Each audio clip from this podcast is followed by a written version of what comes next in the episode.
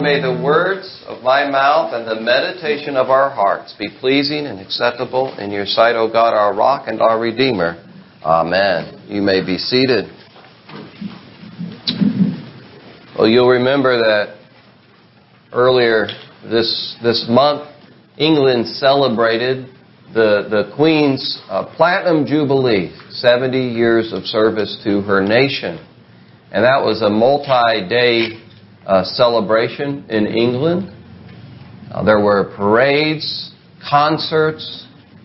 Uh, there was this, they called it a big Jubilee lunch on this particular day. Millions of Brits got together. Some of them had a street party, some of them garden parties, some of them barbecues, and they had a lunch together to celebrate the Queen.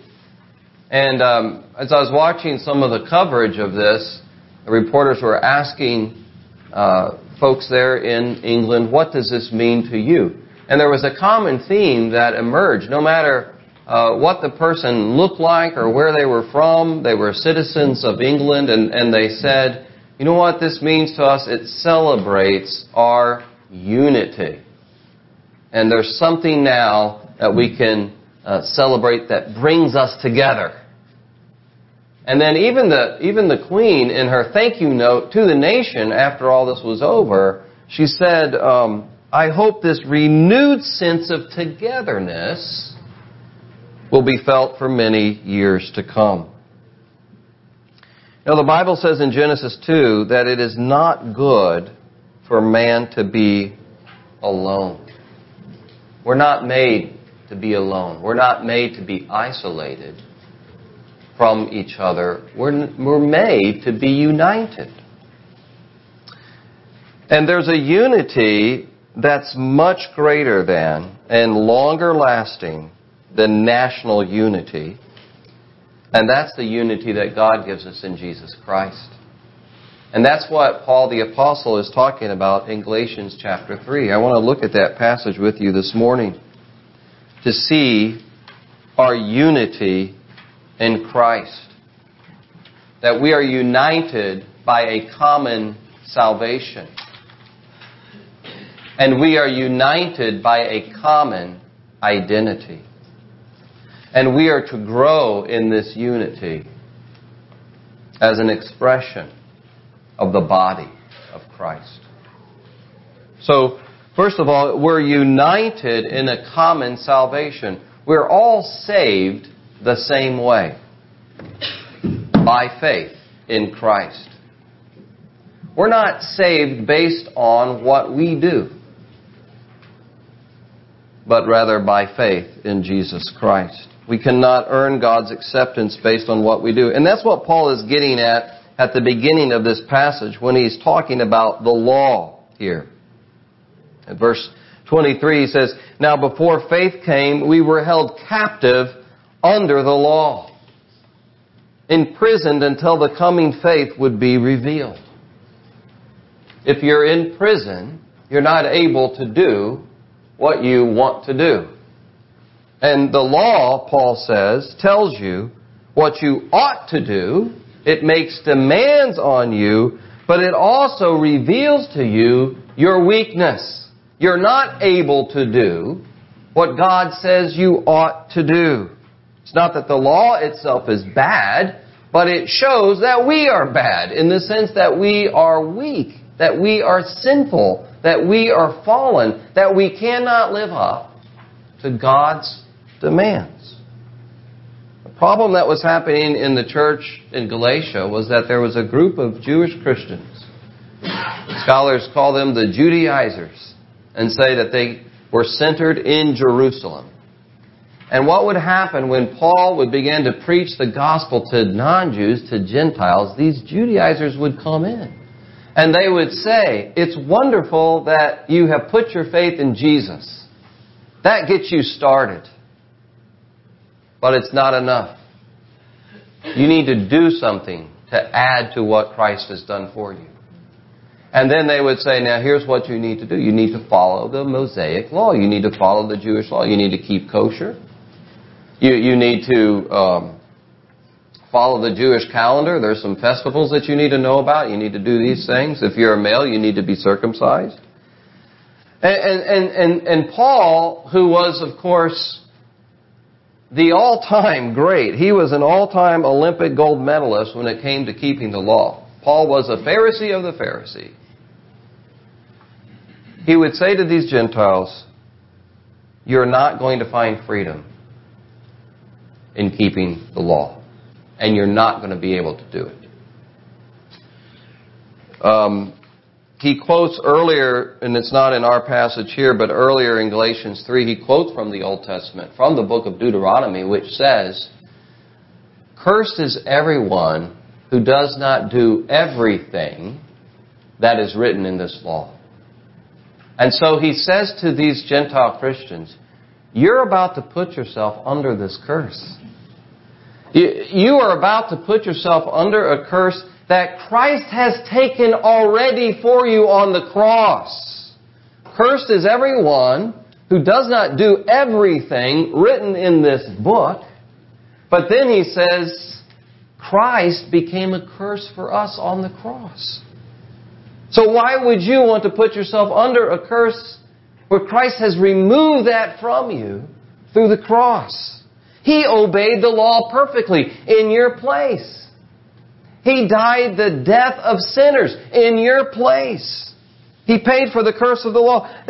He says earlier in Galatians 3, you've been given the Spirit of God as you've come to a living relationship with God through Jesus Christ. This very Spirit of God dwells in your life. And he even mentions, you all have experienced miracles by the Spirit of God.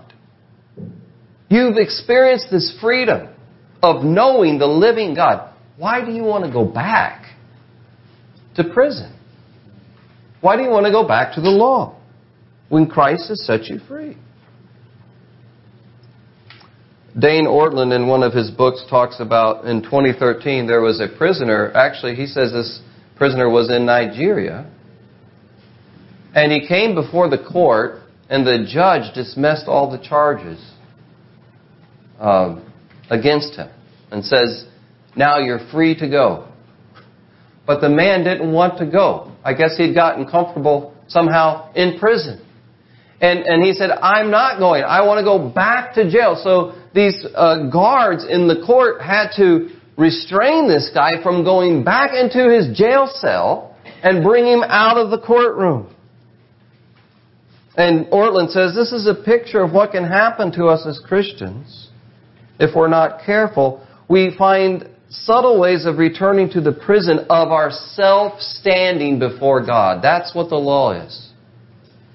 The law is about my self-standing, attaining righteousness through my efforts. Attaining righteousness in God's eyes through my effort, through the self. Prison of self-standing before God. That happens whenever we look to ourselves and what we have done for our standing with God. It can happen in many subtle ways. Have I prayed enough? Have I read my Bible enough? Have I given enough? In some circles, it's have you served enough? Have you served the poor enough? Are you on the right cause of X, Y, or Z? Are you working enough for the right causes? Have I had the right kind of experiences, spiritual experiences, enough of these spiritual experiences? Am I using the right prayer book or the right liturgy? Have I repented enough for what I've done? Is my repentance sincere enough in the eyes of God? Have I somehow convinced God that I really am sincere? You see what all that has in common? It's looking to the self. This is what we slip back into if we take our eyes off Christ. Whenever we look to ourselves as the basis of our acceptance with God, we've let the law, as a guardian, take us back into the prison cell. Martin Luther says, The law says do this and it's never done. Grace says believe this and everything is done. That's the scandal of grace. It's hard for us to wrap our minds around it. Believe this, and everything is done in terms of your acceptance with God. What are we to believe? Who are we to believe? Of course, Paul makes it clear we're to believe Christ. And we're to keep on believing in Christ and keep looking to Christ. The law was our guardian until Christ came in order that we might be justified by faith. Justified. Declared righteous in the eyes of a holy God. It's a courtroom term. The judge says, you are righteous. You are not guilty. We're declared righteous by faith in Christ, by trusting in Him. And Paul goes on to say, we are made um, sons of God through faith. For in Christ Jesus, verse 26, you're all sons of God through faith. So this is the way, Paul says, to these Gentiles and to us. This is the way of being right with God. You have two choices. You can go down the road of self, law, self-justification, or you can look away from yourself to what God has provided in Jesus Christ. And he says that way is actually the way of Abraham. These again are Gentiles who are being influenced by Jewish Christians. These Jewish Christians, of course, revere Abraham as the father of their faith. But, uh, but Paul is saying if you really want to follow Abraham, follow this way of faith in the promise of God. And he makes this argument. He says, before the law even came, before the Mosaic law came, hundreds of years before this, over 400 years before this, God gave Abraham a promise. Abraham believed that promise, and when he believed, Genesis 15, it was credited to him as righteousness. He didn't have the law, the Mosaic law, so he could not have been righteous by the law. God declared him righteous when he put his faith in his promise. His promise that through his offspring, the whole world would be blessed, even the Gentiles. And so Paul lifts up these two ways the way of self, looking to self, trusting in self, the way of trusting in the promises of God that are in Christ Jesus. To trust in the promise, to trust in a promise is to trust in a person. Right? Josie and I have been married, I got this right, I did the math, 24 years. So next year is a big one for us. I got that one on my radar. So we've been married now for 24 years. Next year's a big anniversary. May 16th. That's right. Right. It's a tricky because her birthday's May 18th, so I'm always getting them confused. So first the wedding, then the birthday. But on that day, 24 years ago, we what bound us together at our wedding ceremony, what what united us as a married couple in that wedding ceremony was the vow, was the promise. We made promises to each other, and I believed her promise because I believed in her. Because I had discovered in getting to know her, she was a good and trustworthy person. And so I was able to believe the promise because I knew the person. God has made promises to you in Jesus Christ. God has revealed in Jesus His character, who He is. He's revealed His goodness. At the cross of His Son, He's revealed His sacrificial love for you. And God is saying to us, believe me. Believe me, the, the one you've seen revealed in me at the cross. Believe the promise that you are forgiven. Believe the promise that you do have the hope of resurrection. That after this life, because I raised Christ from the dead, I will raise your body from the dead and give you eternal life. Believe me that I can give you, and I have given you, the gift of the Holy Spirit to energize your life so you can live a life that's pleasing to me. The Holy Spirit, one scholar says, doesn't give us perfection, but the Holy Spirit is a divine infection of the love of God which enables us to follow the law of God. That, this is where, and this is a side note here, but this is where I think it's important to understand just a little bit. This is a, another sermon, but I'm going to go on a little rabbit trail here. When Paul says we're not under the law anymore, he's not saying then we can live however we want. I mean, in our gospel, Jesus says you're to give your life completely to me. It's not we can live our life however we want. But for Paul, the new law is the law of love energized by the Spirit. And one scholar puts it very helpfully. This is uh, George Ladd. He said, Christ brought the law as a way of righteousness to an end. But the law, the moral law, as an expression of God's will is permanent. And those who are indwelt by God's Spirit are energized by a love that enables them to fulfill the law, not perfectly, but to make progress in fulfilling the law as those under the law never could. It's an internal work, not external. By the Spirit of God, by the love of God. Because God has said, Here's who I am at the cross and at the resurrection. Will you trust the promise? So, this is how we are all saved, brothers and sisters. If it was about legalism, then we could compare ourselves with one another and say, oh, well, I'm doing a better job than so and so, or this person has greater standing with God than I do. And that can begin to create divisions and factions in the body of Christ. But no, we are all saved the same humbling way, looking away from ourselves and looking to Christ and trusting in His promise. The promise there in Christ Jesus. We're all saved the same way. We have a common salvation, and then we have a common identity. We are in Christ. That's our identity. We're in Christ. Verse 27. For as many of you as were baptized into Christ have put on Christ. You're walking around wearing Christ. Christ is your identity. This is given to you in your baptism. Baptism is an outward sign of this inward grace of being united to Christ by faith. And so we're to grow up in our baptismal identity. We're to wear Christ. We're to walk around in Christ.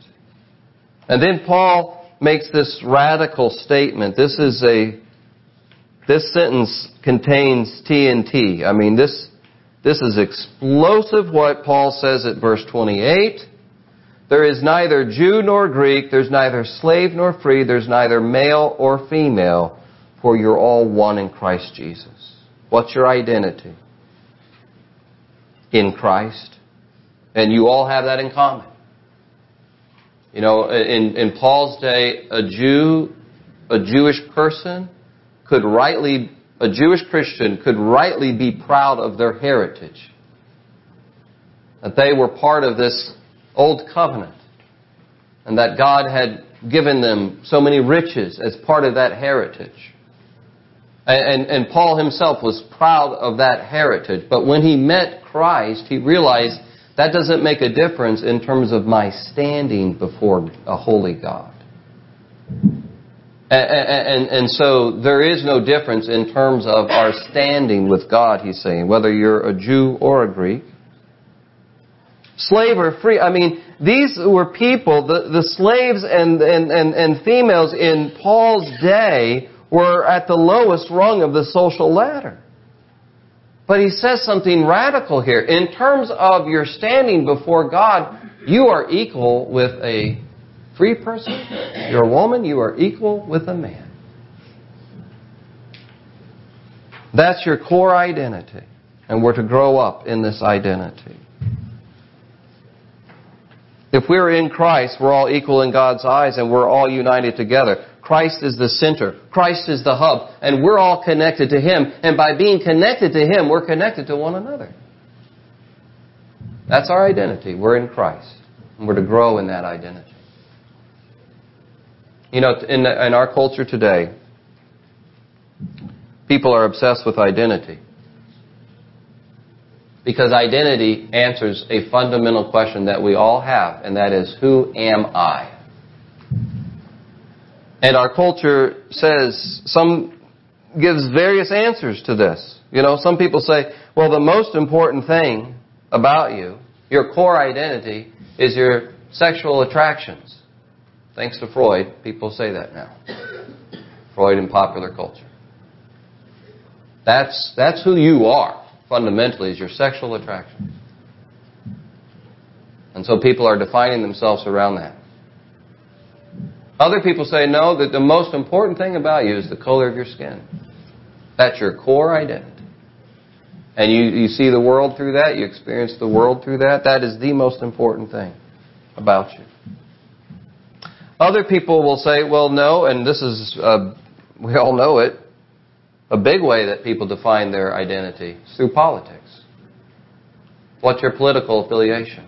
You red? You blue? How red? How blue? That defines your reality. That's your meaning in life. That's what energizes people. Politics. We become so obsessed with identity. Some people even find their identity in their hobbies. You see what happens when we begin to move our identity away from God? Other things are going to fill the void. So some people start to talk about their hobbies in terms of this is the this is who I am. I, I like fly fishing, so I listen to fly fishing podcasts. Sometimes I'm like, am I listening to a church service here? Am I listening to a spiritual talk? Because I've heard some people talk, and I love it. I love this hobby, but some people talk about it in such reverential terms like, this is my community. And people who are not part of this community, they're just not going to get this. This is how I connect to the universe, is through fly fishing. So we become obsessed with identity. And it's not that these things don't matter. Of course they do. They do make a difference. But Paul reminds us that as Christians, the ultimate answer to the question, who am I, must be, I'm in Christ. I belong to Him. And those other identities, I'm going to begin to see them in light of I'm in Christ. I need to know what it means for my politics that I'm in Christ. What does Jesus have to say about it? And his answers are going to be different than probably the discourse of the world. I, need to know what it means that I'm a white male, but I'm in Christ. And how that helps me understand the world and interact with people who are not like me because my overriding identity is in Christ. And so I can relate to people who are different from me. I have a connection with them that transcends these other identities. And by the way, will go on for eternity. Unlike these other identities that the world says is so important and we should fight over. So we can relate to one another. We can love one another. No matter our age or our economic status or our background, whether we are sick, whether we're in good health, whether we're able bodied or disabled, we can love one another. Yes, it's complicated, but guess what? Family's complicated, right? We can work through things if we keep at the center Christ. This week I read a testimony of a woman as a young college student. She came to the brink of despair. She had suffered abuse as a child. She self medicated through drugs and alcohol. She got to the point in college where that wasn't working for her anymore. And she said, I'm, I'm going to give that up. And she was in such because she was no longer self-medicating. She was in such psychological and even physical pain. She said, I found myself one day crumpled on the floor in such physical pain that I could barely move. And she saw a Bible and she picked it up and she opened it up to 2 Corinthians 5, which talks about the new body, awaiting the new body, or 2 Corinthians 15. And she said, that hope just left me completely undone. There's something beyond this life. Something that's ultimately can heal me. So she said after that, she went into a church.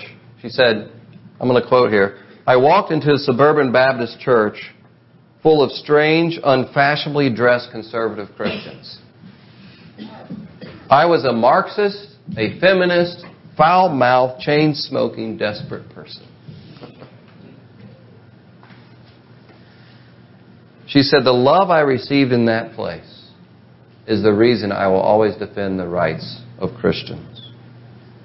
These were the kindest people I'd ever known. They loved me on principle. And that love saved my life. That's a church that learned to look past labels and see the person. A church that put Christ at the center and said, You need what we need. We all need it. We all need Him. We need Jesus. He'll give you the peace, He'll give you a new identity. God help us to grow as a church. I think we're pretty good at this, but I think we can grow. And there's so much tension around these issues. We need to grow in keeping Christ at the center. Jesus at the center. The center of our salvation. The center of our identity. The center of our life together. Amen. Lord, I do pray that you help us to do that. We thank you for this gospel that brings people together. We thank you for the Spirit that energizes us to love one another. We pray that by your Holy Spirit, you'll convict us of places where we've constructed identities, false identities, or made idols out of identities, and put them ahead of this fundamental identity of being in Christ. Help us to grow in that, we pray. In Jesus' name, Amen. Well, would you please stand and let's recite the words of our faith. We believe in one God, the Father, the Almighty, maker of heaven and earth, of all that is seen and unseen. We believe in one Lord Jesus Christ, the only Son of God, eternally begotten of the Father, God from God, light from light, true God from true God begotten, not made, of one being with the Father. Through him all things were made. For us and for our salvation, he came down from heaven.